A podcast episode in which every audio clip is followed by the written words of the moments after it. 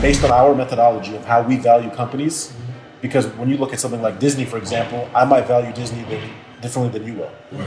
I might look at intangibles. I might look at the retail book value of what does Mickey Mouse mean to the Disney brand, and I might say because of Mickey Mouse alone, I'm going along on Disney. Now with technology, you can automate that for retail, and now it's becoming to the point where you can start with just two thousand dollars to have high net worth strategies using technology, which is why I'm so big on fintech. All right, guys, look, man, we are here with another episode of Cheat Code Unlocked. Today we got some dope, dope guests here, man. Yeah, yeah. Our guys, you know, these two gentlemen are just absolute phenoms in, in the, you know, investment space. Phenomenal. Um, they're out here in Chicago in the Chi Town. We came out to kick it with them. Uh, we met them on Clubhouse, and you know, shout out Crazy to story. Clubhouse and the whole, Yeah. th- the whole thing there. Way back, way back, man. You know, but our guys, Rich and Sameer, My God. Man, appreciate Yeah, you yeah. guys. You know, uh, let me get, grab y'all.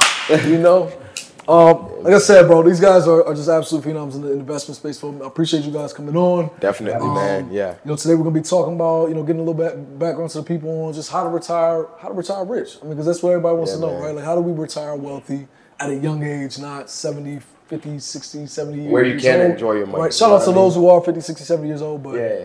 you know, Yeah. we want to get there a little bit younger, man. So appreciate you guys coming on, man. Yeah, for Appreciate sure. you guys having us, man. Yeah, man, for sure, man. for sure. So let's dive right in. Let's dive right in. So I've always been curious, right? I worked at nine to five for a long time. I've always been curious. I always heard about, you know, um, traditional IRA distributions and being able to max out your IRAs and things like that. What would you guys say to the people? Like, I never really got a good understanding just working at nine to five, like what exactly all that meant.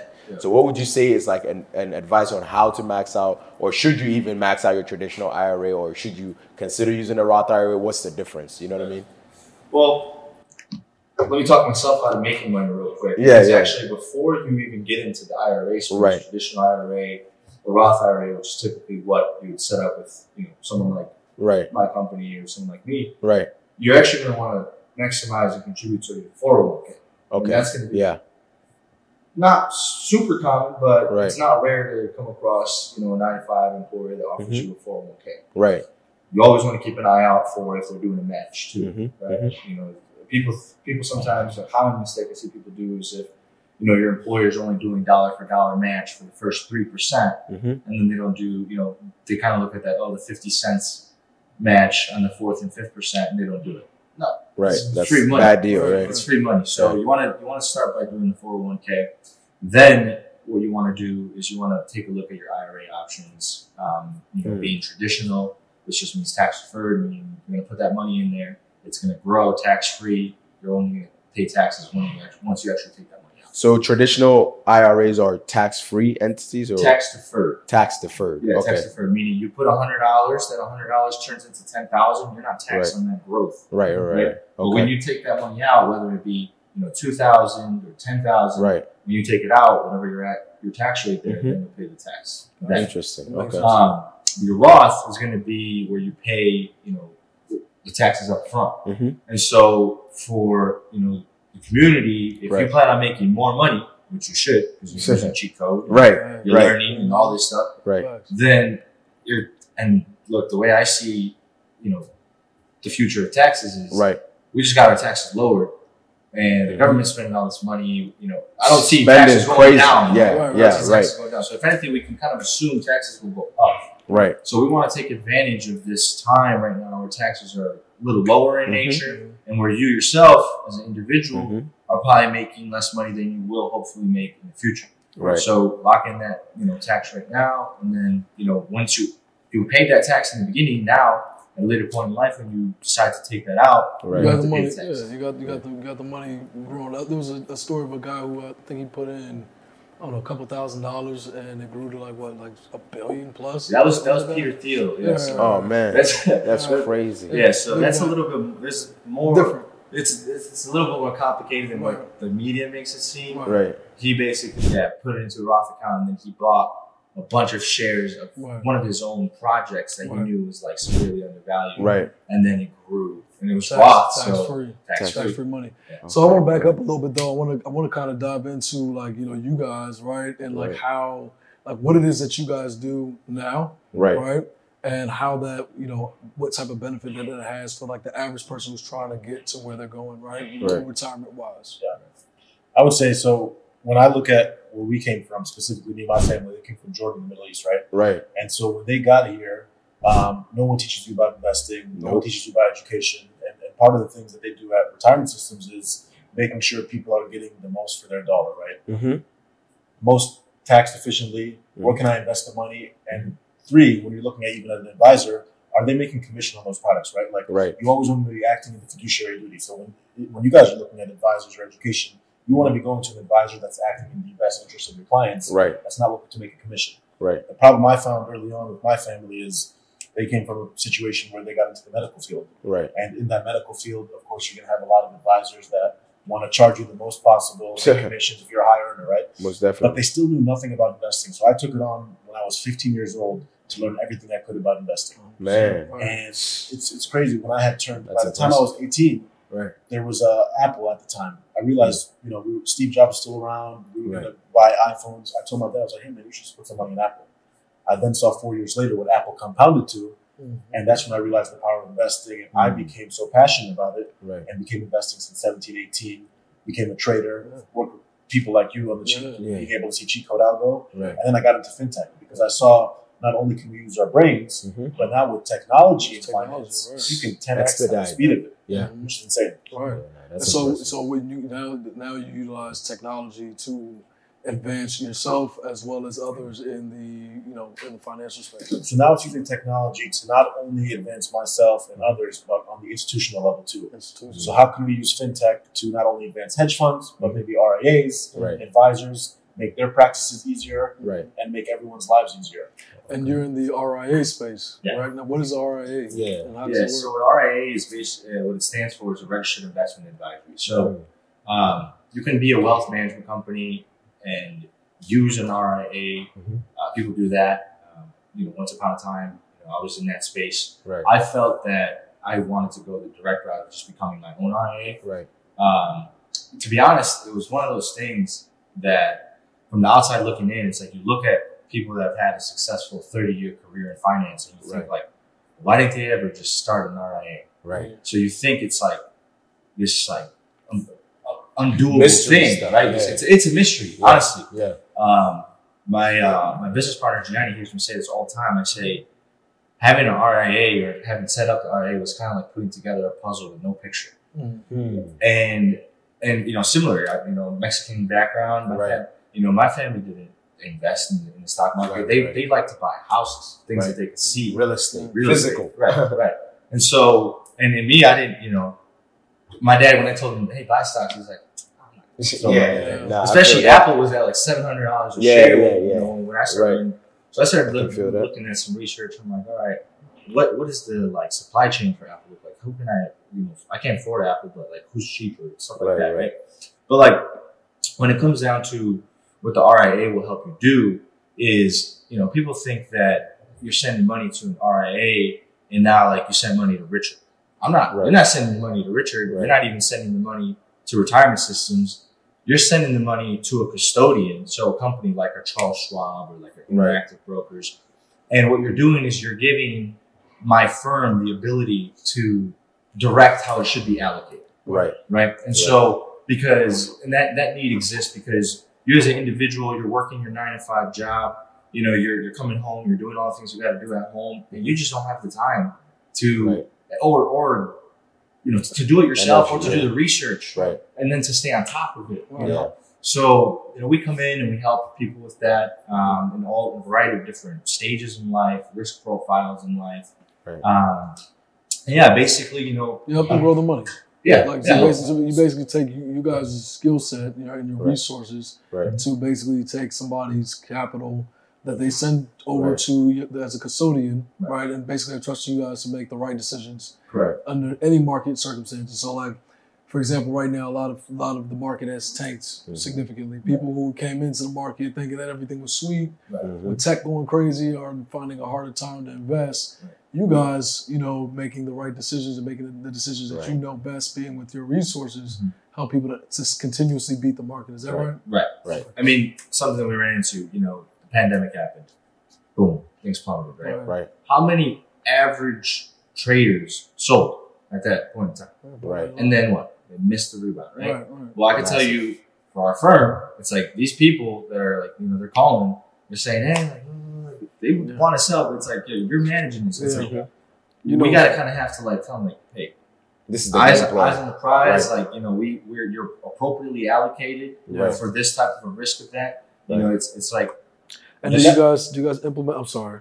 Do you guys implement any strategies that were like, let's say, um, what type of strategies you guys implement outside of just buying and holding shares and stocks? Right. Right. Do you guys implement short strategies? You guys implement, um, you know, like let's say call options and Spreads things or like anything, that, or spreads or anything So like that? our firm in particular is more in the nature of, um, you know, name of firm is retirement systems. Right. So most of our demographic is, is a little bit older. They have Mhm. uh, more risk averse. You know, they're not necessarily trying to go all out with Right. you know call options or um, you know they're not trying to short any company either. Mhm. Um, they're just more so looking to make sure they got a game plan. You know, Right. to retire. Right, You know, they right. want to retire. They're not, you know, at this stage in their life, they, they understand, you know, they're in their fifties, Right. sixties, They're not trying to reinvent the wheel. right? Yeah. And, and they don't, they understand they don't have the same timeline, right? You're not 20 years old, where you have 30 more years to Right. live. Right. You know, if, if the market drops, you know, Right. these people are 55, they're 60, their knees start hurting and stuff. You know, Right. want to retire, Right. right? Um, and, and by the way, you know, for those of you guys in, in the 20s, like, more than ever, guess what? A lot of people that work with me, let me tell you, they have pensions. Right. You guys know. And, and, Yeah, a, lot, a a, lot of, a lot of people are entrepreneurs nowadays. You really don't have a pension. Mhm. You really don't have a 401k. Right. So the responsibility on the average individual is higher than ever to start investing for themselves and, and be doing the right thing. Right. You know, to be seeking out technologies, to be Right. seeking out Right. people that know more than. Right. Resources. resources. That's why technology plays such a big part, right? You ask about strategies. You look at things at his firm that he could do that maybe an average retail can't do. Is something Right. like Right. structured notes, right? Right. So if you look at a structured note, Right. we can speak about that even. So a Yeah. structured note effectively is let's say you really like Roku stock for some reason. Right. That's the stock you want. Look at Roku on the yearly chart. Roku's down like 80% Right. this year. Right. Now, if you went to Richard, you might have had a structured note. If you went to Richard, you might have had a structured note. Mhm. You then might be able to actually capture that downside risk Mhm. of Roku. So Roku might be down 80%, Right. but you might not be. You might be down only 10 to 20% because of Oh. that structured note. Nah. So That's being able to utilize tools like Yeah. structured notes can Right. really help you. So so structure note essentially like what so break that down a little bit more as far as like you know what the mechanics is of a structure Yeah, note like what actually is yeah. that i mean i understand what it what it does but what actually does you know what, what actually is it and can like the average person get involved in that in some way shape or form Well, the first thing, structured note, I believe you're only going to have access to a structured note through, uh, you know, an operation such like an RIA. All right, Yeah, Or cool. through like an Gotcha, authorized okay. user. Yeah. cool okay And so, um, basically, yeah, I mean, as as you explained, I would explain it. Um, you can use them for individual stocks. I would say that they're probably a little bit more popular for Index. uh, index, in, indexes. So you get S and P 500, and you say, hey, I want a 20% buffer. So if the S and P 500 goes down 18% in this year, I lost nothing. Mm. But I also want a good amount of the upside, right? Right. so um, people say that. Why wouldn't, why wouldn't I just code. always do that? That's a It cheat really That's a cheat code. Yeah. That's a cheat code. Yeah, I mean, structured notes there really are, you know, So, but how does that how does that work? I'm, I'm still trying to understand. Like, like you know, so you're saying, okay, give me, give me, cover my downside, but still give me the upside. Like, what is Yeah. the what is that actual asset? Like, what what, what am I trading? What am I trading here? Is it you Yeah. know, Is is it it insurance or? Yeah. it's, you know, it's basically um, what it is. It's an easier way for banks to get capital, Mm. basically. And so you're basically, it's, it's a combination of, um, it's an option chain, Right. basically. Mm. Think about it as- it's an option chain. Right. Um, and the banks can structure that option chain, and it's a whole lot easier to just offer the structured note than Right. it is to go and raise. Right. Now, So the issue. essentially, yeah, no, I was gonna say so. Essentially, a structured note provides the user, well, provides the bank with more liquidity using the user as a leverage instrument. Is that right? Yeah. Yep. Okay. yeah, And, Now, and, and the bank is going to be an important part of that. And obviously, you know, for people, you know, you want to take a look at the credit quality Mhm. of the bank, right? You don't want to just go and trade with some. because That's what I'm gonna say. So, Yeah, so yeah. the structured notes, they're they're beautiful, right? Because if I'm if I'm 55 years old, my name is Craig, and I, I'm scared about the S and P where we're at. Right. I can now make this contract with the bank. Mhm. The Nasdaq is down twenty percent.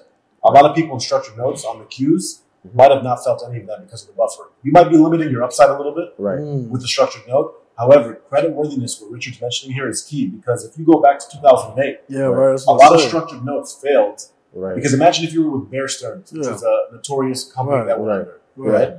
If you had a structured note with Bear Stearns, you lost your money.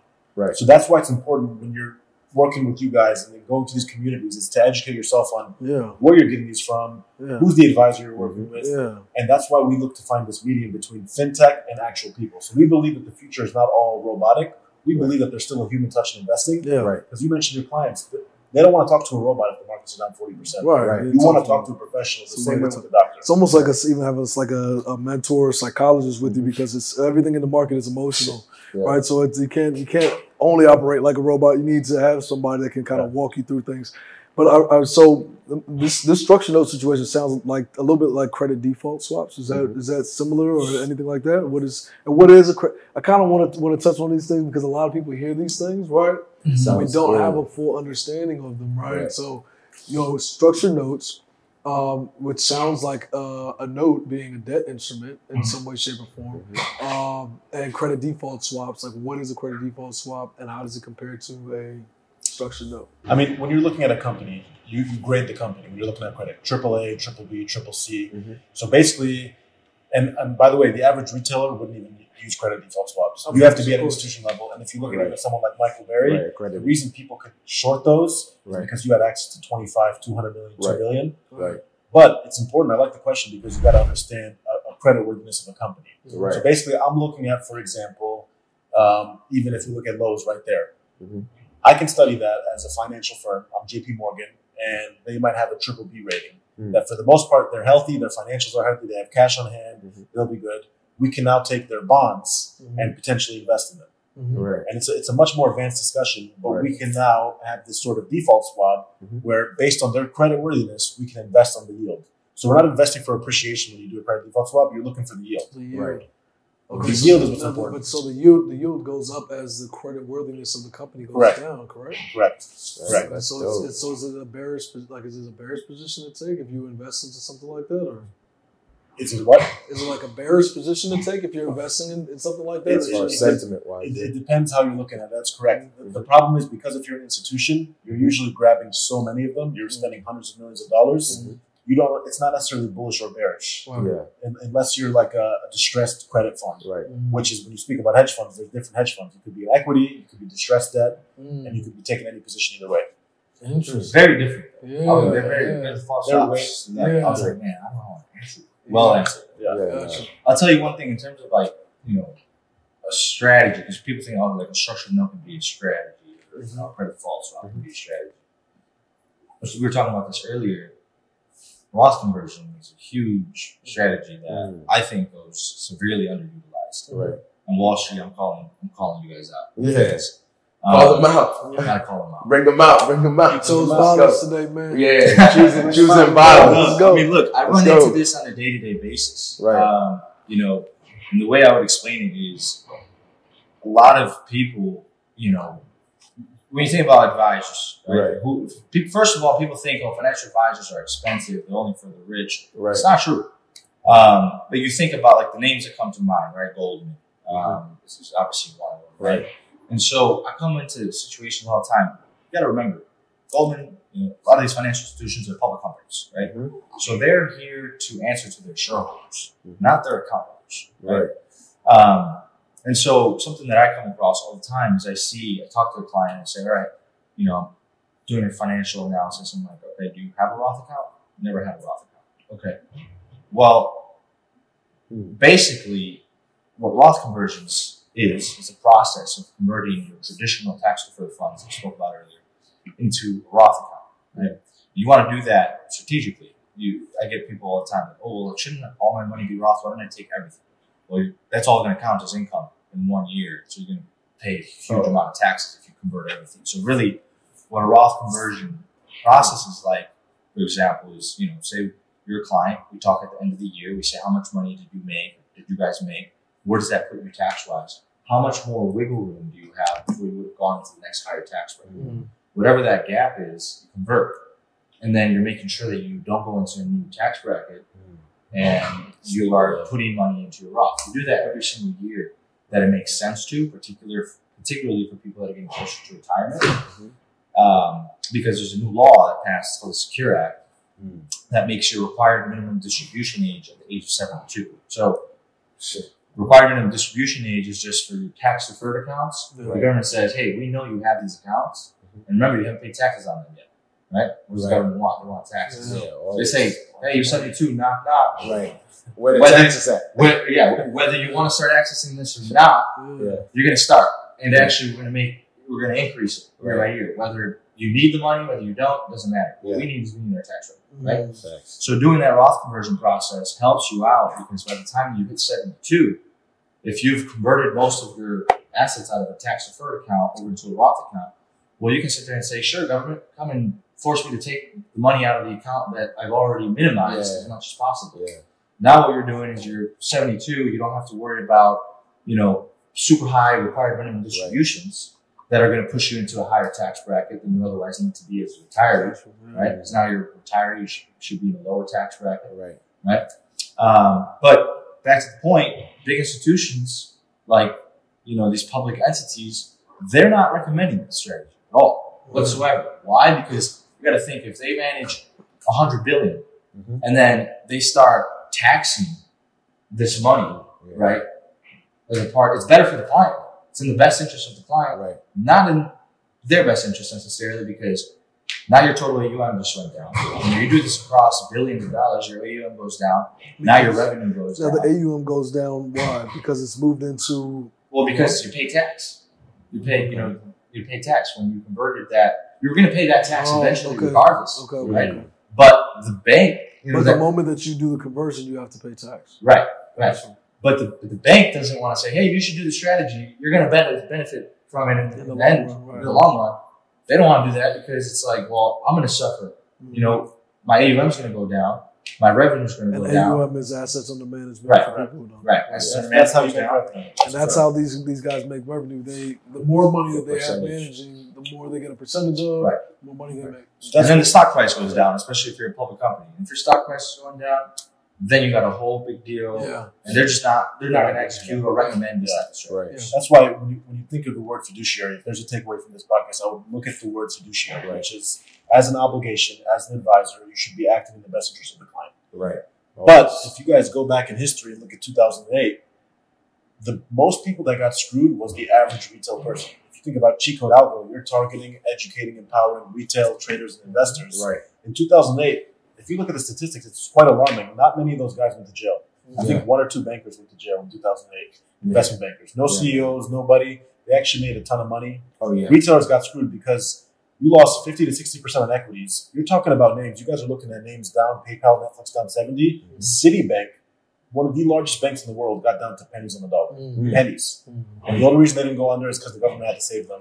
Otherwise, we would have went into a depression. Yeah. Right. The biggest bank in the world went under. Yeah. So you have to, as a retailer, understand that, and that's why we're looking to combine not only fintech but advisors, but trying to stay away from Wall Street, which is there to be profitable for the institution, Right. not us as retailers. Right. And so you guys essentially would recommend now that, you know, as uh, people who are looking to take our hard-earned capital and p- place it with people who are going to, you know, essentially manage it in the correct way so that we can kind of be at peace with our with our revenue, with our, you know, our income, to look for um, investment advisors, um, fintech products, and things like that that are outside of I guess we would say like large institutional publicly traded spaces because they're not going to find though they're not going to the person going to have that personalized feel that you would with you know some of the smaller or, or more direct investment firms. But then also the strategies that are out there available for you uh, they're not going to be implementing the, if it's not in their best interest is that That's correct. So I would, I would I would look at it like this: if I'm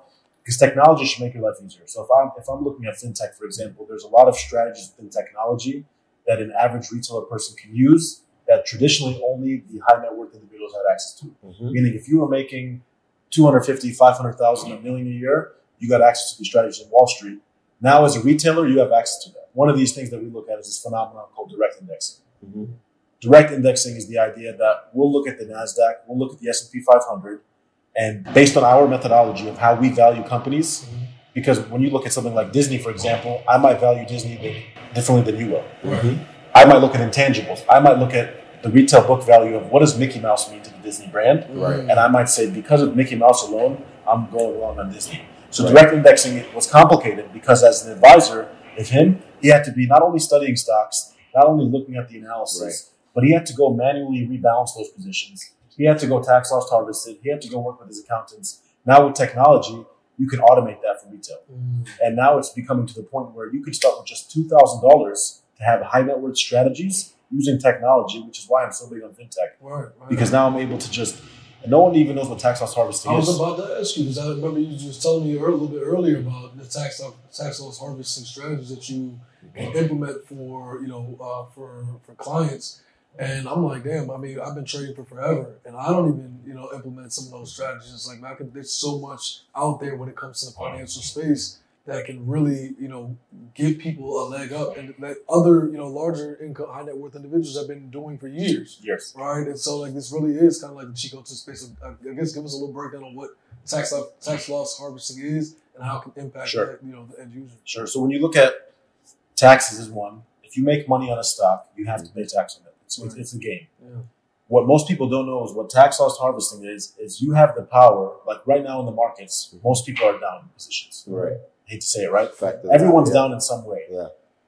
What you can do now with tax loss harvesting is you can actually take a loss on a position, not realize it, and go into a different position. Mhm. And so if I lost five thousand on PayPal, I took that loss and I went into Apple, and I make fifteen thousand on Apple, Mhm. I can harvest five thousand of those losses from PayPal. So I'm only paying tax on the ten thousand that I make in Apple Right. instead of fifteen thousand. Okay. But you wouldn't be able to do that on your own as retail Right. you have to go somewhere to Richard to tax loss harvest for you, Access. Systems, Yeah. or FinTech, which is like all of us are working on together. Right. You probably hold the position. People hold. People will hold the position totally. and, and- or, or take a loss Yeah. because people think tax loss harvesting is different than your capital gains loss, right? Right. Because everyone can write off three thousand dollars a year. Right. So if you bought Facebook today and at the end of the year you lost ten thousand, you can only write off three thousand. Ain't that some shit? Right. They'll tax you on the full ten They'll tax you thousand, the full thing. but you can only write off oh. three thousand. Oh. That's some bullshit. You could bullshit. lose a hundred thousand and Yeah. just write off three thousand. Oh man, That's it's gonna take me forty years to Yeah. write it off. Yeah, exactly. But if That's I can use tax sick. loss harvesting now, Yeah.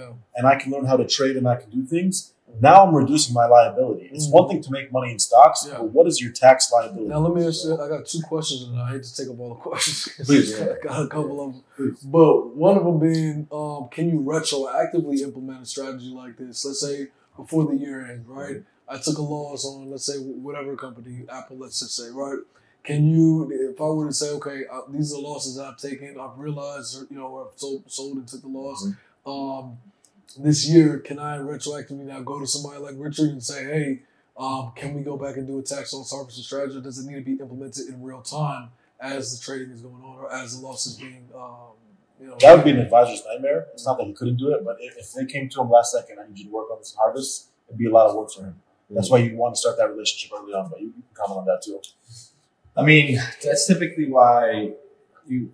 I mean, you look at the second half of the year, especially at the end of the year, Yeah. So and then you always want to be wary of some type of a sell-off. Just sometimes the motivating reason of some of those sell-offs is because they're tax loss. If you're tax loss harvesting, some big Yeah. games. Right. So typically, tax loss harvesting isn't necessarily something that you're thinking about doing throughout the year. It's more so like at the end of the year, it's like, okay, let me assess where my positions are. Okay, this one's down, this one's up. How can I Where offset? can? I harvest that? I made forty thousand in PayPal. I lost eighteen thousand in Facebook. Can I do a difference here with harvesting? So you, yeah, you if you sold those positions uh, earlier in the year, and then now it's the end of the year, and you want to come, you know, talk to the advisor and say, all right, how does this all work out? Yeah, yeah You you, can do that. can do that. Okay, cool. And now, what would be the benefit of tax loss harvesting um, versus just you know holding? Well, I guess it would be it would be relative then. I mean, because if you because my question was going to be if, if I were to hold the loss, right? For example, when you're down 12k on, on PayPal or whatever it is, and you're like you know, and you're up 40k on Apple, um, as opposed to just holding the PayPal throughout the year, hoping for a rebound or whatever it may be, taking that loss you know off the top. What's what's the benefit there? Just I mean, you just don't get. You gotta. You're gonna realize those gains of that year. You want to hold a position. You can hold a position hopefully it turns back around and you flipped it and now it turns into a positive. If it doesn't, Yeah. then if it doesn't, then your loss got worse and you didn't offset some of those gains in that Right. year. And these questions that you're asking, I think it's exciting for the audience because this is where we're going within fintech. The, the Yeah. future of fintech is going to be able to ask those questions Right. and real time see what that looks like for you and come up with strategies to work on that, Yeah. Which I think would be exciting because we'll announce a lot of stuff. Yeah, Most Yeah, man. definitely. Yeah. Most We're working on something. Yeah. Something That's for sure. man. That's for sure. Top secret. Still Nah, but that's that's So- that's so- amazing. Yeah, yeah. And it really is dope. So basically, you know, they're implementing tools and things like that that can actually give us a basically zero sum tax liability potential, or as close to zero as possible to go through tax services. Well, I wouldn't say zero. Law. It's, you're on the right track. It's, it's limiting liability as much as possible, but either way, you're going to end up paying a tax. Yeah. It's just how, making it's, money. yeah. It's, it's, how, it's how you realize it. That's Yeah. dope, man. I need. I definitely Rich. You gotta do something, man. Gotta, I Gotta gotta get some something. taxes tomorrow. Gotta do something. yeah, man, for sure, bro. Yeah. But that's man. dope. I'm definitely looking forward to it for sure. You know what I mean? And Yeah. um, I, I'm excited to see what you guys come up with, what we come up with together, obviously over the next few months, weeks, etc. So, Yeah. bro. Um, and Rich, man, I think the RIA thing, I mean, the structured note thing, we definitely, I definitely want to talk to you more about that because Most I think that's something that a lot of people have no idea about, some of Yeah. the strategies and things like that. But uh, definitely we'll talk, talk about it. Yeah, Absolutely. man. Thanks for thanks for thanks for coming on to Cheat Code Unlocked, man. As always, make sure you like. Use cheat Subscribe, code, man. I wish I had share. cheat codes back in the what day. A couple Actually, of tell, tell them where they can find you on all socials too. Um, Uh, just average Ralph, retirement systems. yeah, You know, we stay a little low key. on yeah, social. yeah, yeah, yeah. Okay. You can find me on Instagram at my first and last name, Sameer Sameer.Sawaqed, or just go type in the More We Know podcast on Google. Yeah. We're doing some big interviews coming up. Just finished up with Joe De Sena, the Spartan Race, which I'm about to get you all Yeah, Yeah, tapped yeah, in. yeah, for Uh, sure. Mayor of Miami just getting mentorship. So check out the More We Know podcast, Apple, Spotify, YouTube, and make sure you tap in with cheat code. We, all of us here, man, we go way back in Clubhouse history. yeah, yeah, amazing. Honestly, I can't I can't count how many times it was just a joy for me to be like, look, I am not benefiting in Right. any way, shape, or form, form. Yeah, but this is legit. Like This is this, legit. is gonna show you. yeah. I wish Authentic. I was- Yeah, I know. Yeah. Authentic, Man, I man. definitely, Truly. definitely had some good times with Clubhouse, man, for sure. Yeah, And I mean, you know, just just the value that we gave to people just off the So cuff, much man. value. It's- right. it's really So dope. much value, Really man. dope Months and months man. and months of value, Definitely. man. But yeah, thank you, man. As tell always. tell a friend to tell a Yeah, friend to tell a friend. friend, tell a friend. Appreciate you, man. Yeah. For sure. Man.